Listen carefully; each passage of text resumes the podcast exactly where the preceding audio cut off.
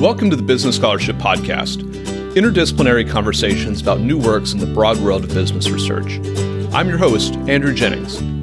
If you like what you hear today, please consider subscribing to the podcast or sharing with others who might like it too. And if you have ideas for future episodes, let me know. My email address is andrew at andrewkjennings.com, and I look forward to hearing from you.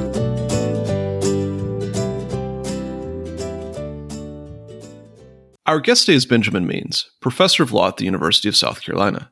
We'll be discussing his article, Solving the King Lear Problem, which is forthcoming in the UC Irvine Law Review. I'll add a link to the article in the show notes for the episode. Ben, welcome to the Business Scholarship Podcast. Thanks for having me, Andrew. Ben, it's not every day that the Business Scholarship podcast features a discussion of 17th century literature, but I wondered if maybe you could tell us why we're talking about uh, a very old play. Could you introduce the King Lear problem to the listeners? How has it traditionally been understood? And in the paper, what do you argue as to how it should be understood? Yes, I'd be glad to answer that. And again, thanks for having me on your show.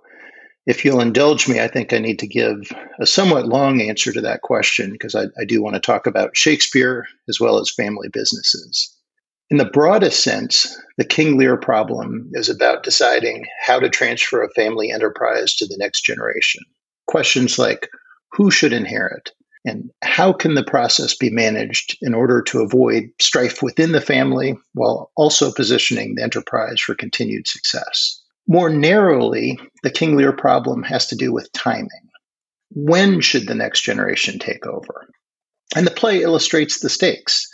Lear handed over the keys to the kingdom to his two eldest daughters, and then everything collapsed around his ears. Instead of peace and stability, there was warfare and madness. His daughters basically murdered each other, and it wasn't much of a retirement. So, this is the result we want to avoid.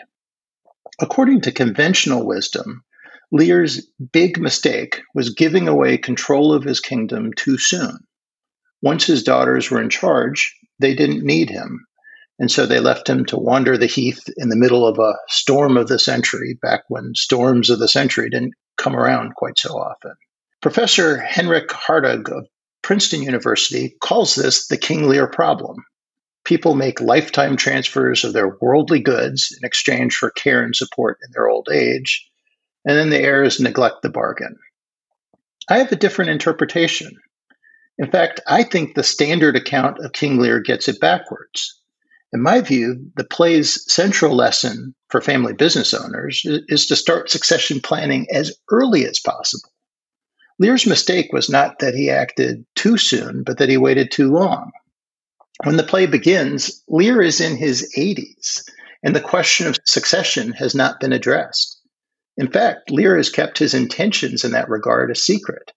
The immediate question before Lear, as, as the play opens, is who's going to marry Cordelia, his youngest daughter? The suitors include the Duke of Burgundy and the King of France, and she's expected to carry with her a large dowry. And in the midst of negotiations, Lear surprises everyone. He takes them by surprise and says, Hey, I'm going to step aside and give the kingdom to my three daughters, Cordelia and her elder sisters, Goneril and Regan, both of whom are married to the Dukes of Albany and Cornwall, respectively. And it turns out Lear has already drawn up a succession plan in which each daughter takes a roughly equal share. Lear is in his 80s, possibly in declining health, and says he's ready to shake all cares and business from our age, conferring them on younger strengths. All that remains is for each daughter to publicly declare her love for her father in order to earn her place. Goneril and Regan do what's asked of them. Cordelia refuses. Lear flies into a rage, disinheriting Cordelia on the spot. Lear also banishes his key advisor, Kent, for protesting Lear's treatment of Cordelia. In the heat of anger, Lear makes up a new plan. He says, okay, here's the succession plan. Goneril and Regan, you're going to divide the kingdom. Lear says, I'm going to retain the title of king and a retinue of 100 knights, which, by the way, would effectively be a small army, and travel back and forth to be hosted by the two daughters, in turn at their expense. As soon as they find themselves alone, Goneril and Regan express concern. Lear has terrible judgment here. They know full well he loved Cordelia best, And so they form a pact to protect themselves from Lear's unruly waywardness, which they attribute to the infirmity of his age.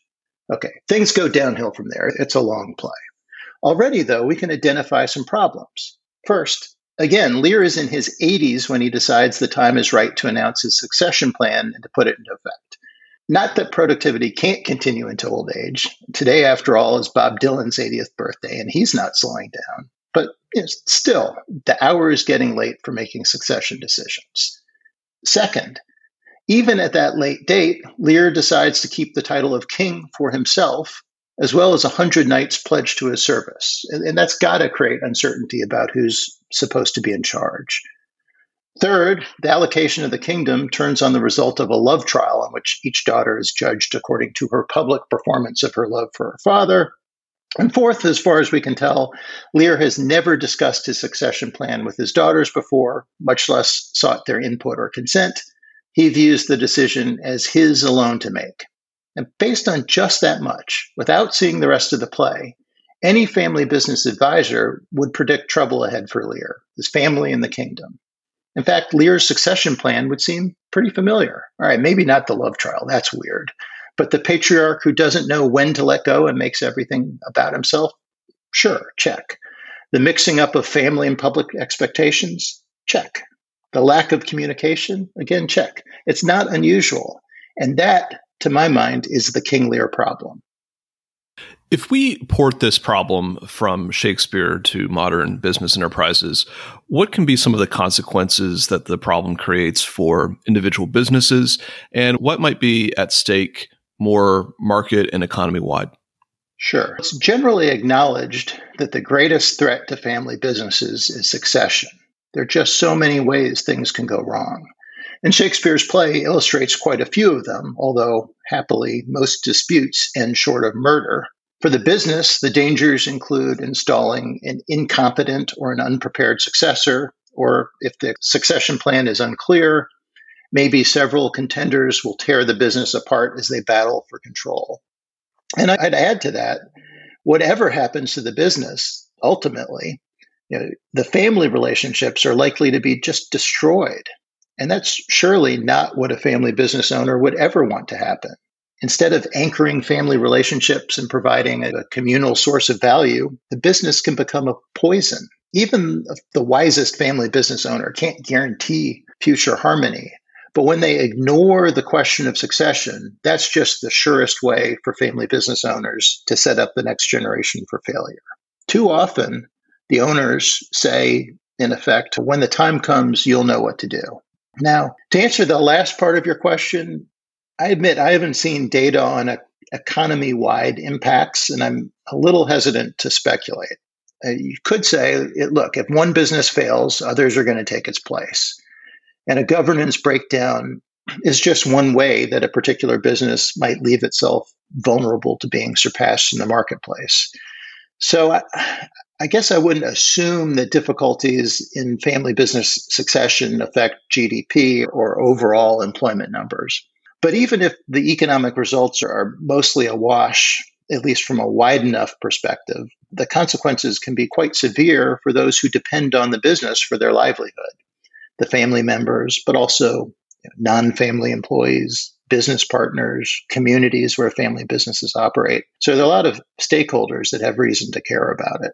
Updating from Shakespeare's King Lear in the popular culture just in the last few years, there was the show Empire, there's the show Succession on HBO that track the Lear story a good bit. But are there any recent case examples that listeners may be familiar with or that might be helpful for listeners in illustrating how this problem plays out in a modern family controlled business? Sure. Sumner Redstone is probably the best recent example although Rupert Murdoch might be a close second. And my understanding is the show Succession is actually based a bit on both of them, with some Lear thrown into the mix. For anyone who doesn't know him, Sumner Redstone was a media mogul who controlled Viacom and CBS, among other businesses. And he famously declared that his succession plan was to never die. He mostly meant it, actually, and he came closer to the goal than most of us do, holding control well into his 90s. But the consequence of his inattention to succession planning was just a complete mess. including litigation that involved his daughter, Shari Redstone, and the business directors and CEOs who bristled at answering to her. Apart from how Shari Redstone may have felt about having to fight for the ability to run the family business, it was bad for Viacom, it was bad for CBS, and it was bad for their shareholders. In his later years, although Sumner Redstone was still CEO and board chair of National Amusements, and that's the family business that held a controlling stake in CBS and Viacom, his physical and mental capacity had been reduced to such an extent that it was really unclear who was making decisions. Like Lear, he waited too long to handle the responsibility of succession. So I, I would view him as a modern example of the, this King Lear problem.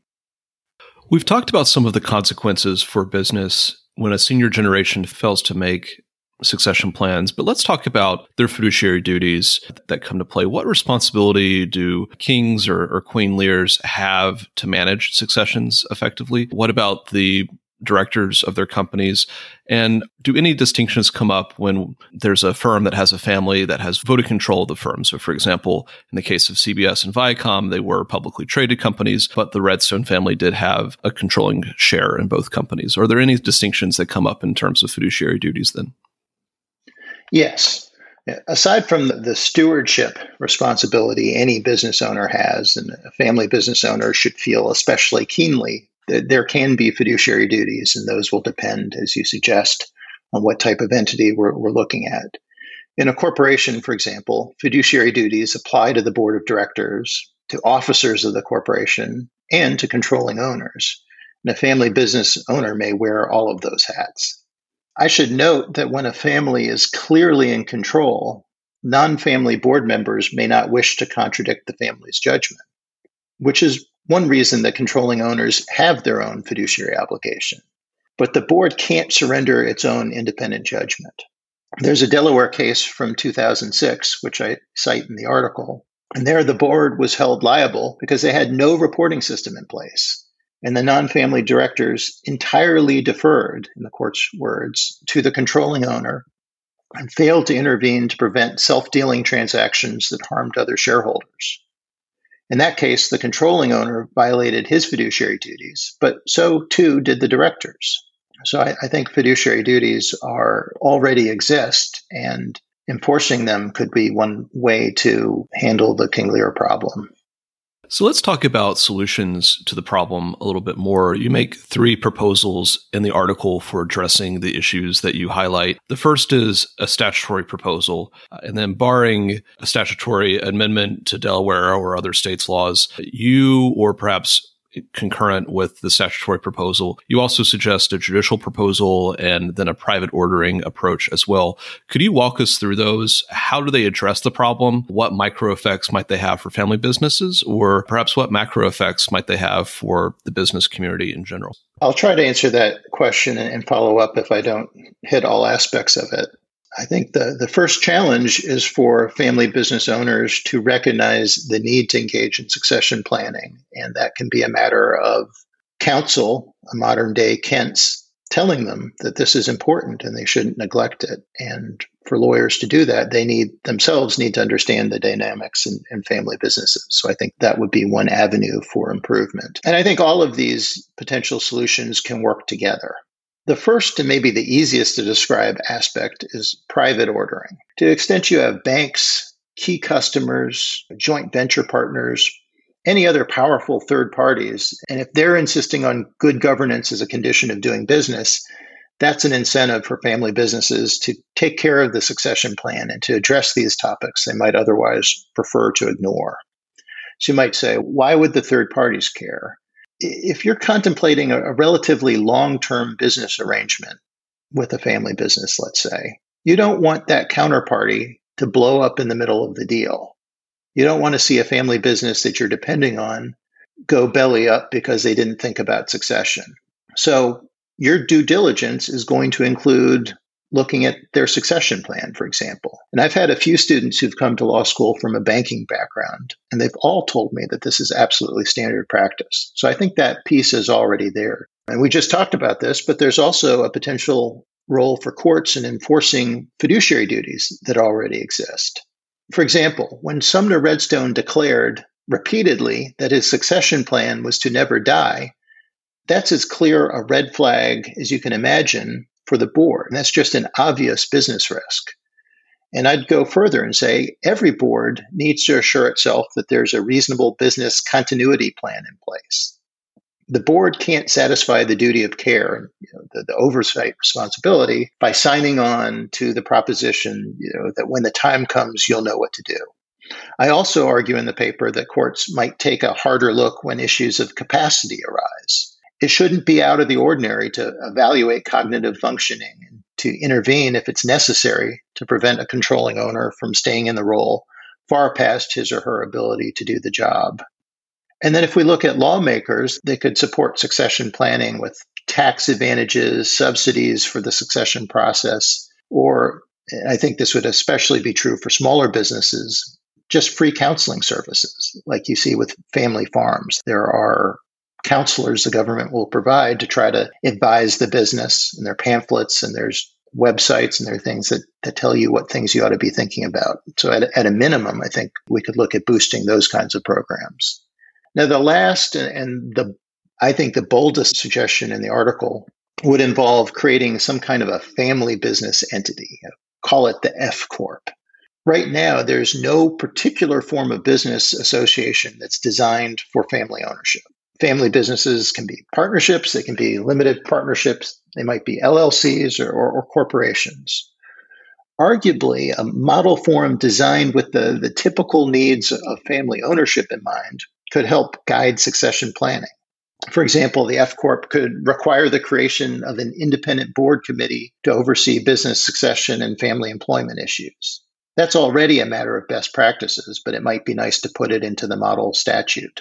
The F Corp could also include maybe a mandatory retirement age to create a target for succession planning and, and, try to go around this problem of the incumbent who's in his 80s and refuses to let go. I admit I'm still agnostic about the value of the F Corp. I'm just not sure family businesses would be likely to adopt a new form of business association that might mark them out as different. And I recognize there are lots of different kinds of family businesses in scale and industry and organization. And maybe a single statutory approach would be too reductive.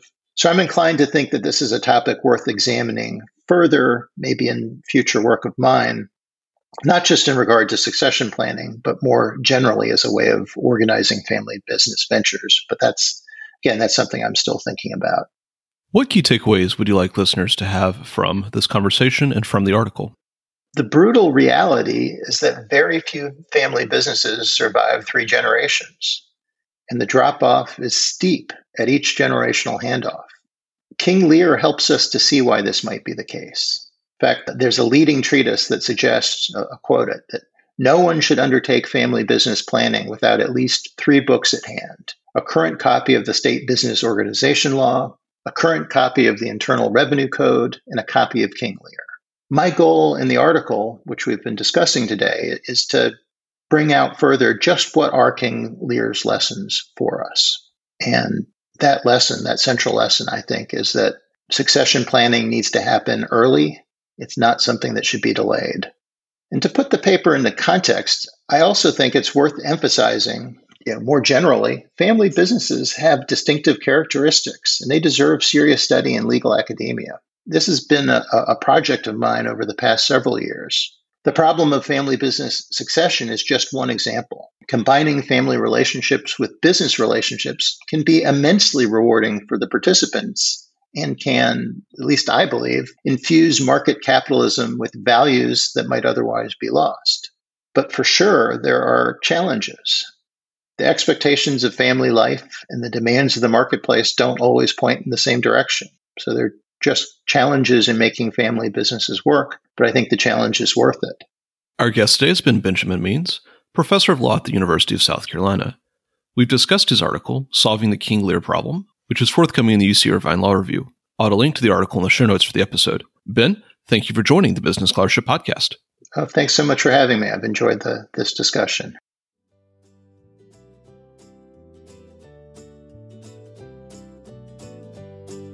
Thank you for listening to another episode of the Business Scholarship Podcast. If you like what you heard, please consider subscribing to the podcast or leaving a rating on your favorite podcast app, or let other people know about it too. If you have suggestions for future episodes, please let me know. My email address is andrew at andrewkjennings.com, and I look forward to hearing from you. Until the next time, I'm your host, Andrew Jennings.